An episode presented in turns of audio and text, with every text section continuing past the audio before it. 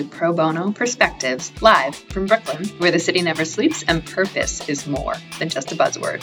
Pro Bono Perspective brings together leaders that have traveled across sectors, industries, and experiences on their path to creating change for the communities in which they live and work. And I'm your host, Danielle Holly, CEO of Common Impact, a national nonprofit that designs skills based volunteer programs that amplify the impact of social change organizations by harnessing the talents and skills of private sector employees.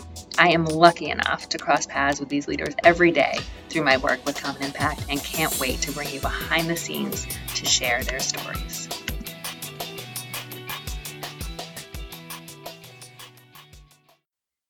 Hi, everyone. This is Danielle Holly, the CEO of Common Impact, and I am joined here today by Rachel Hutchinson, who's the Vice President of Corporate Citizenship and Philanthropy at Blackbaud. In her day to day role, Rachel's responsible for global corporate social responsibility, leading the company's 3,300 associates in efforts to serve and give professionally and personally, and is committed to the core philosophy that Good is for everyone, championing positive change and inspiring individuals to integrate service into their own development. Outside of work, as if that weren't enough, Rachel is the board chair of the Giving Institute and serves as a board member on the Association for Fundraising Professionals and Learning to Give. Thank you so much for joining me today, Rachel. It is great to be here. Where to start? I would love to hear how you started your career and, and what landed you at Blackbaud. Oh, geez. I started at Blackbaud about 26 and a half years ago. So I've been here for pretty much my whole career following graduate school. And that wasn't intentional. Um, I got a graduate degree in journalism. And when I sought out to you know find my first role out of graduate school it was a really tough time in the publishing and publications market. And so i was just looking for something that was interesting and stimulating and and met the founder of blackbaud which at that time had about 100 people. Wow. So it was a technology startup. We didn't even use the language startup then.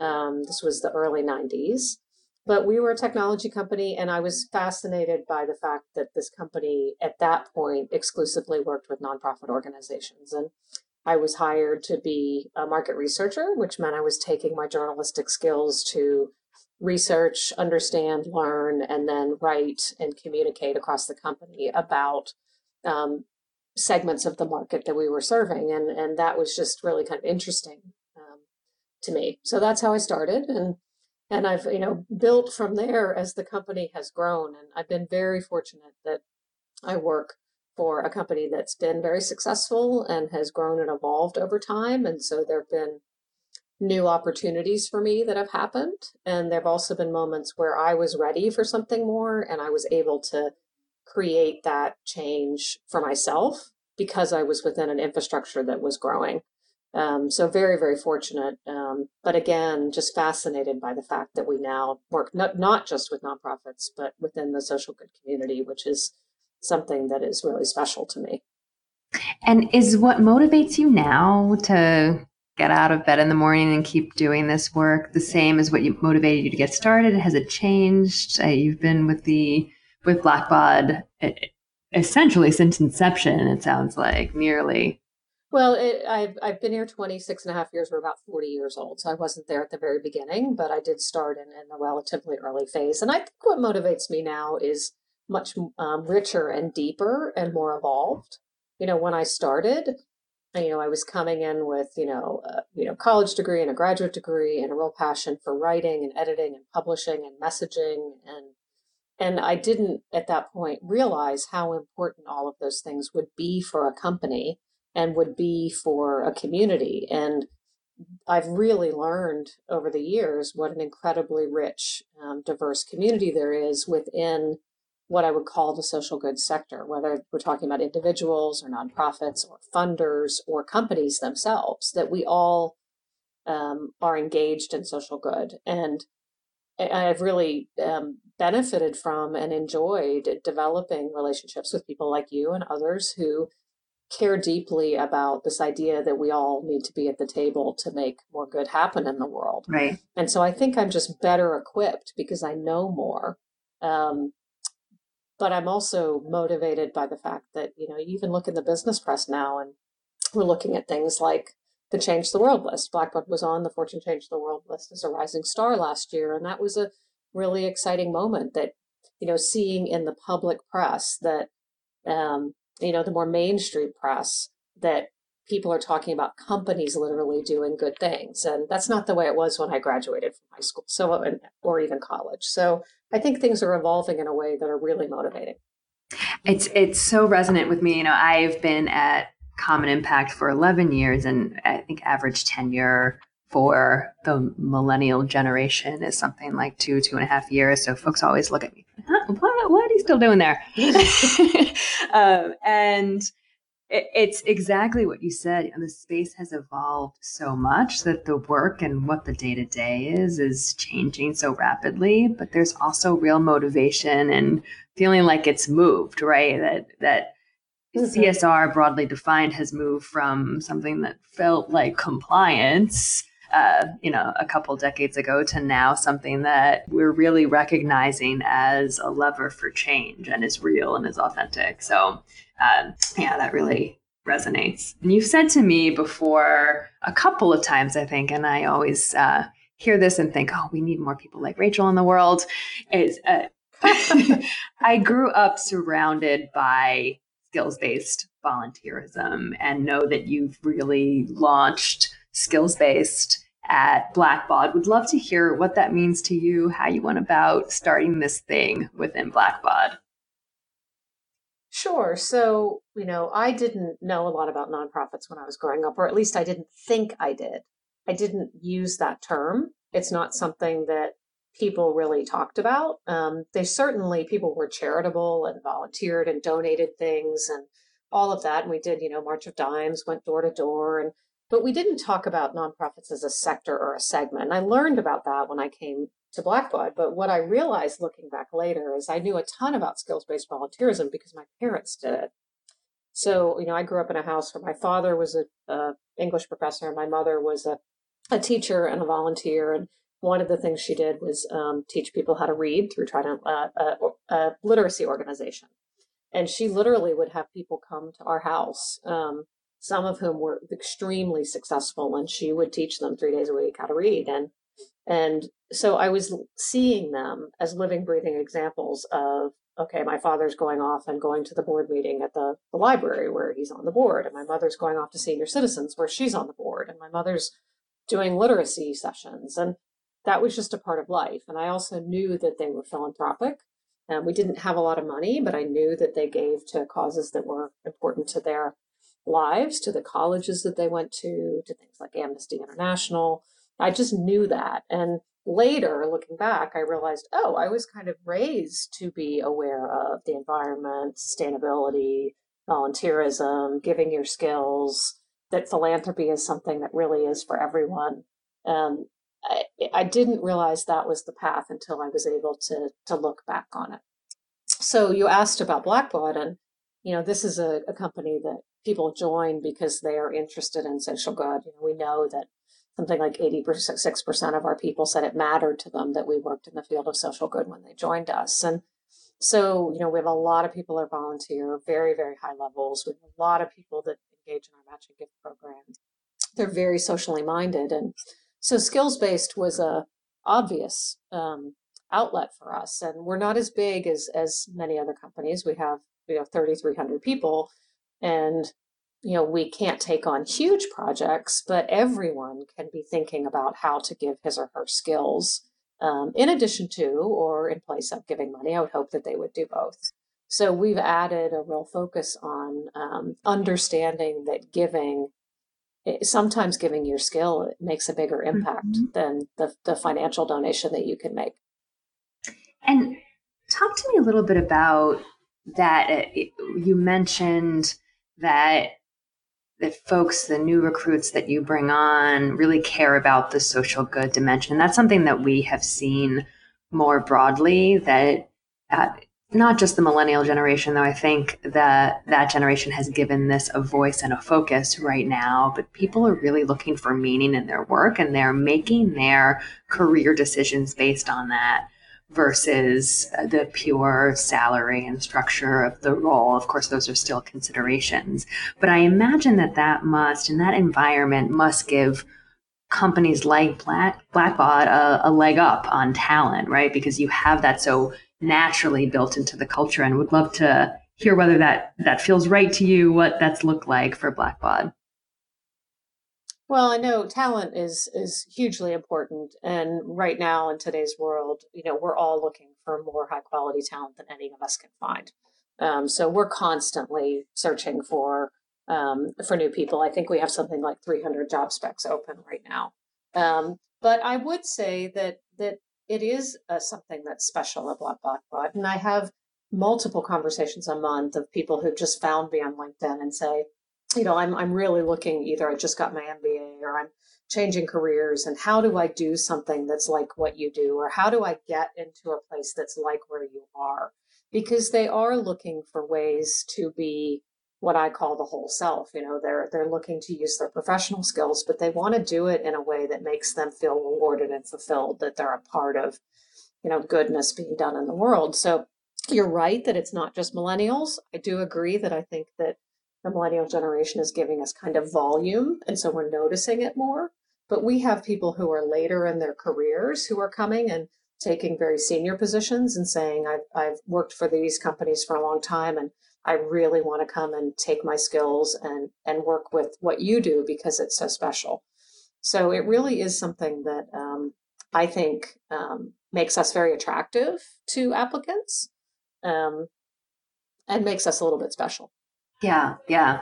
Uh, and it it seems to be something that is pushing other companies who might not uh, or might not as naturally as Blackbaud has uh, to really think about what product they're offering, what service they're offering, how they're integrating that full self of the employee into their day to day. And um, I think there's a lot to be learned from the companies that have done it for years uh, versus versus those that are kind of coming to the table now.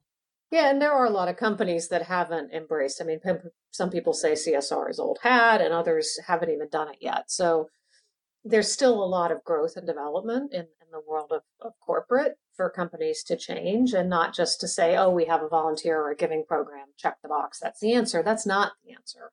It's you know, really embracing who you are, what your values are, how you show up, what your culture is like. Um, we just moved into a wonderful new world headquarters that was built very intentionally with employee collaboration and just the employee experience in mind. It's very light, it's very open, it has a lot of collaborative space, and, you know, because we spend a lot of time at work. And so it should be a place where we can work effectively, but we also can enjoy ourselves. Right. Well, and what would what would your and I haven't figured this out myself.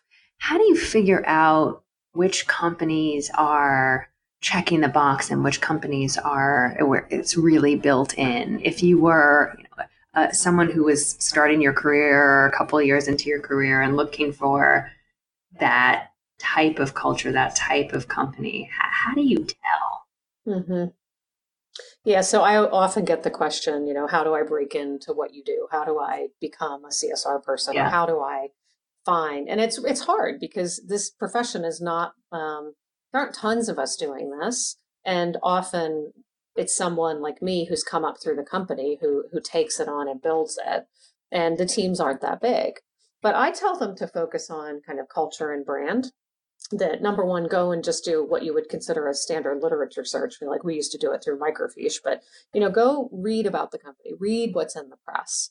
You know, see do they do anything philanthropic? Are they engaged in the community in any way? What are who are their leaders and what are their what do their leaders do? And and if the leaders just show up as you know titles of executives, but they don't have their own, you know, go to their LinkedIn pages mm-hmm. and see what what boards they're on, see how they're engaged, and then more and more you can learn more about companies from their websites and from their if they have a CSR report or a sustainability report, you know, what are their values and how do they live their values? And sometimes companies are just so big, it's really hard to tell.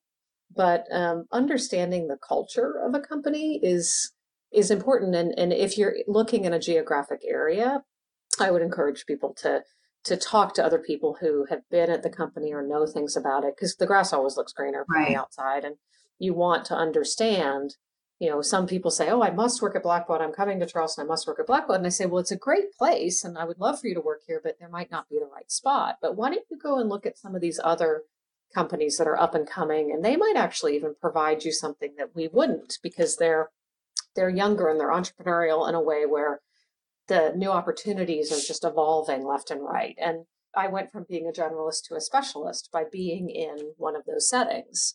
Uh, so you, you really kind of have to understand what the brand stands for and what the people and the leaders stand for. And uh, you can get a pretty good idea um, of the inside of a company from that. So, what do their leaders do and how do they actually time? So smart. And that's something that you you can't just pull together a package around or a marketing plan around, right? Really being able to see how the leaders of your company or the company that you're considering are spending their extracurricular hours.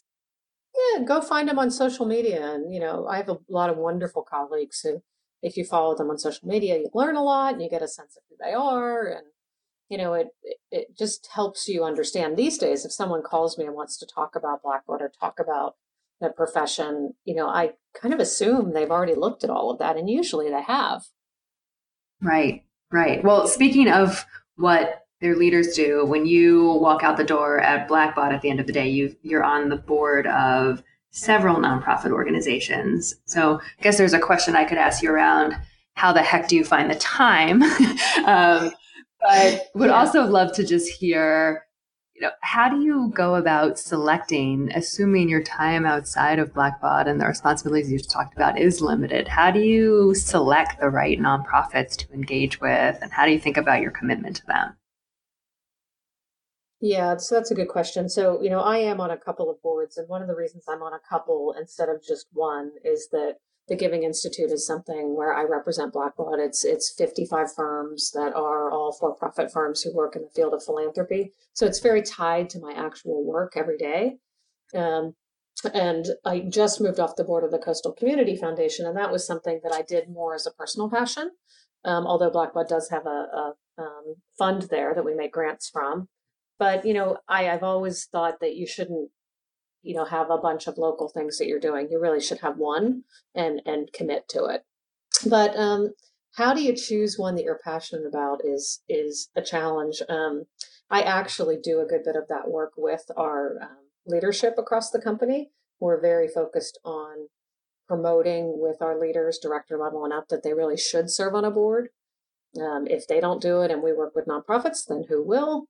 Um, and a lot of them don't realize that they have the skills that nonprofits would value. And so I almost consider this like micro skills based volunteerism, where you're, you know, I'm talking to someone about, you know, what are you passionate about cause wise? Um, is there something that really speaks to you? And it could be that there isn't. Um, are you passion, passionate about using a certain skill? Or on the flip side, do you do so much of this at work that you don't want to be the finance person on the board, even though you're the CFO at the company? Do you want to do something different? Um, if they're younger, it's a great way to talk about what skills do you want to develop and leadership opportunities that you want to develop that maybe you're not getting an opportunity to do yet.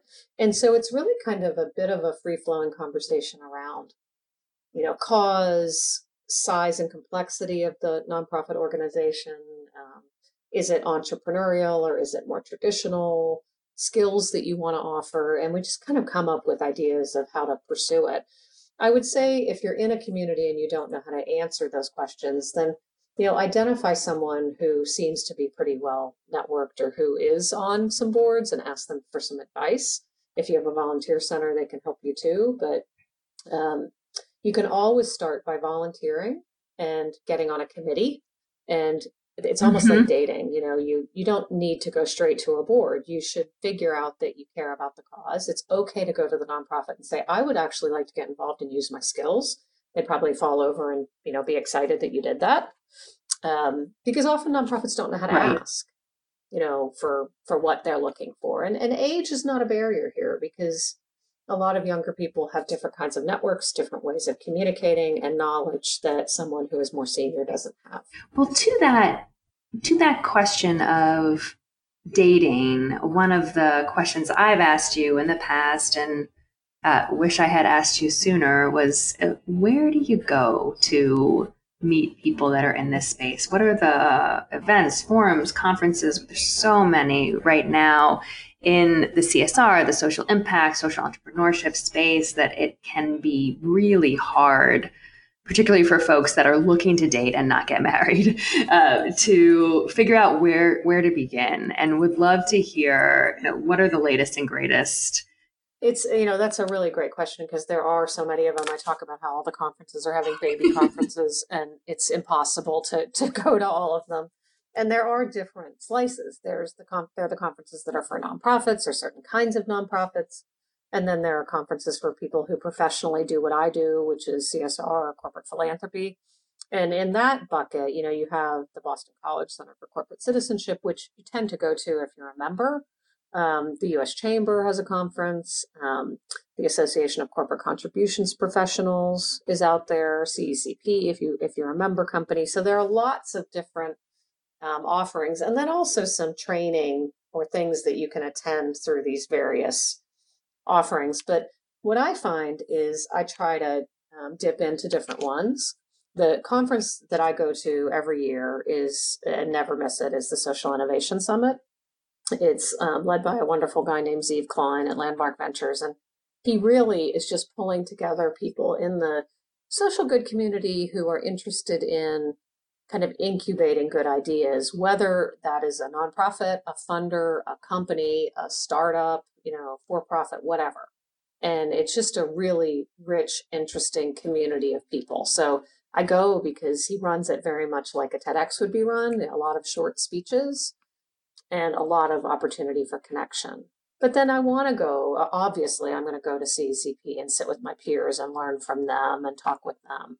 But I like to mix it up a little bit because um, conferences sometimes do get to feel the same year after year. So, like this year, I went to Points of Light, which was terrific, but I hadn't been for a couple of years. Um, this fall, I'm going to speak at 3BL Forum, which used to be Commit CR, and that's a new thing for me. And you know, because of the challenges on schedule, it is hard to just do the same one every year. Right, right. Well, and it, particularly you see a lot of the same people at um, the forum. So figuring out to your point how do how do i you know, make sure that i'm exposed to my peers but also folks that will help me think differently and um, expose me to different sectors and different ways of thinking. Yeah and that's why i like the social innovation summit because it's not about one sector it's not this is for nonprofits or this is for companies or this is for this membership group. It's really ideas that do spur you to think differently.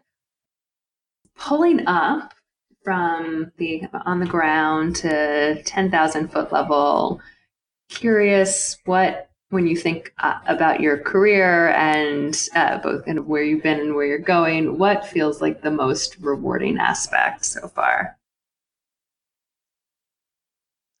You know, I'm someone who deeply believes in mentoring and sponsorship and coaching. And I think the opportunities that I've had to kind of pay it forward and work with other people um, who are earlier in their careers and maybe help them get over the barriers that took me way too long to get over.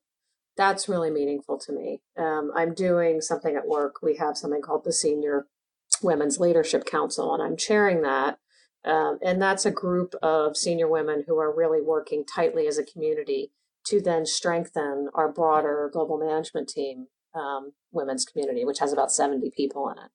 And, you know, we all need to feel connected and, and supported by each other. Um, Blackbaud is, is actually, you know, 50 50 male female oh, wow. and has a lot of women in leadership, but we still need to, um, you know, understand and encourage each other, understand what's unique about our roles, and also just understand how to be the best leaders we can be.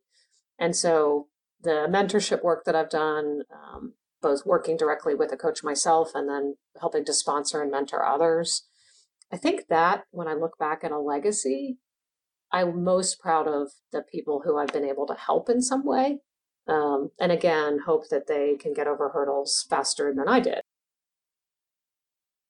And talk a little bit about what what the hurdles have been, and, uh, and not specifically, but just in concept. I think one thing that a lot of us struggle with in this social good space, across sector broadly defined, is it's a long game, right? You don't always see immediate results to your really hard work and would love to hear what you've done to when you're at one of those hurdles what what activates you inspires motivates you to get past them.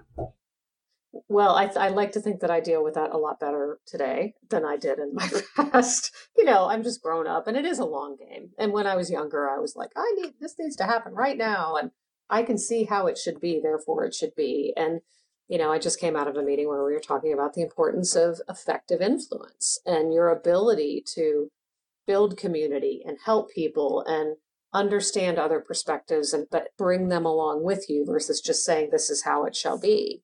Um, so I think I struggled a bit too long trying to figure out what I was supposed to be when I grew up instead of mm-hmm. trusting that I was getting there um, through through these varied experiences, and that paths are not always a direct route. When I look back, it makes sense to me, but when I was looking forward, it didn't. Um, I think I struggled most in the kind of I've been a manager, and now I'm a senior manager. I'm ready for that next big leap. Uh, you know, I wasn't sure what that meant, and no one could really articulate it to me and I, you know, I finally figured out, you know, being a leader is being a leader. It's it's someone else calls you that, not mm-hmm. you saying that that's what you are. You you just, you know, you do what you can do every day, and you grow and you evolve, and that that, that journey never ends.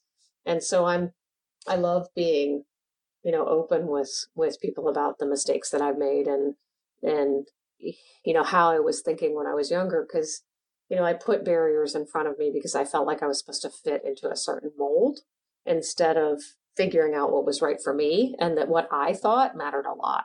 And that's that's very different from when I think, you know, I went into the workforce and what I call the Gordon Gekko greed is good era. You know, you graduate have to go work for a big firm, make money, get your BMW, etc.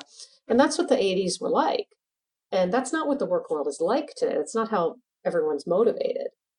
And what motivates me and me understanding that is what matters the most. And that's very freeing to get to that point. What's the best part of your day? That is such a hard question for me because there are moments throughout my day. My days are very varied, and I could be, you know, out in the community or the broader national community. I could be speaking. I really do love um, opportunities to speak and share and connect with audiences. But, you know, I love when I'm in a meeting and I was just in one and I look around the table and I'm just surrounded by all these really smart, interesting people who deeply care about what they do. But I also have always loved like the early evening when you get home and you're winding down and, you know, I'm talking to my husband and one of my kids about, you know, what I did today and what was, go- what I'm thinking about. And there's always something in my mind about what I'm thinking about what I'm excited about, what I'm recharging for. And that's, I feel really blessed to have that because there are many people who, you know, do jobs and get paid and are very accomplished, but I'm not sure that that's how they go home feeling.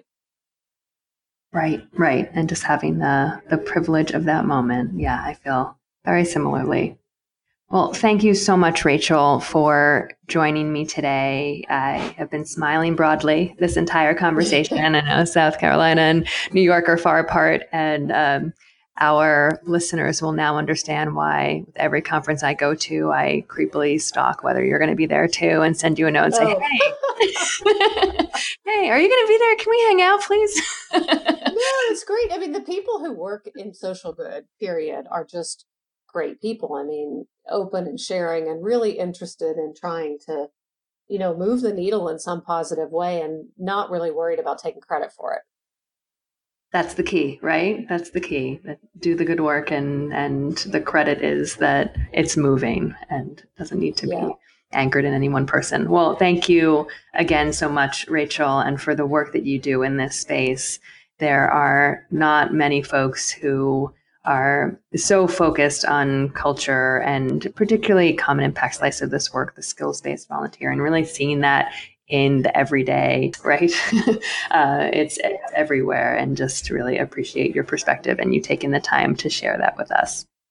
Well, thank you so much for having me. Thanks so much for listening to Pro Bono Perspectives today. If you like our show and want to learn more, check out our website at www.commonimpact.org. Leave us a review and tell your friends and colleagues about us. Tune into our upcoming episodes to hear from everyday leaders using their skills to help their communities.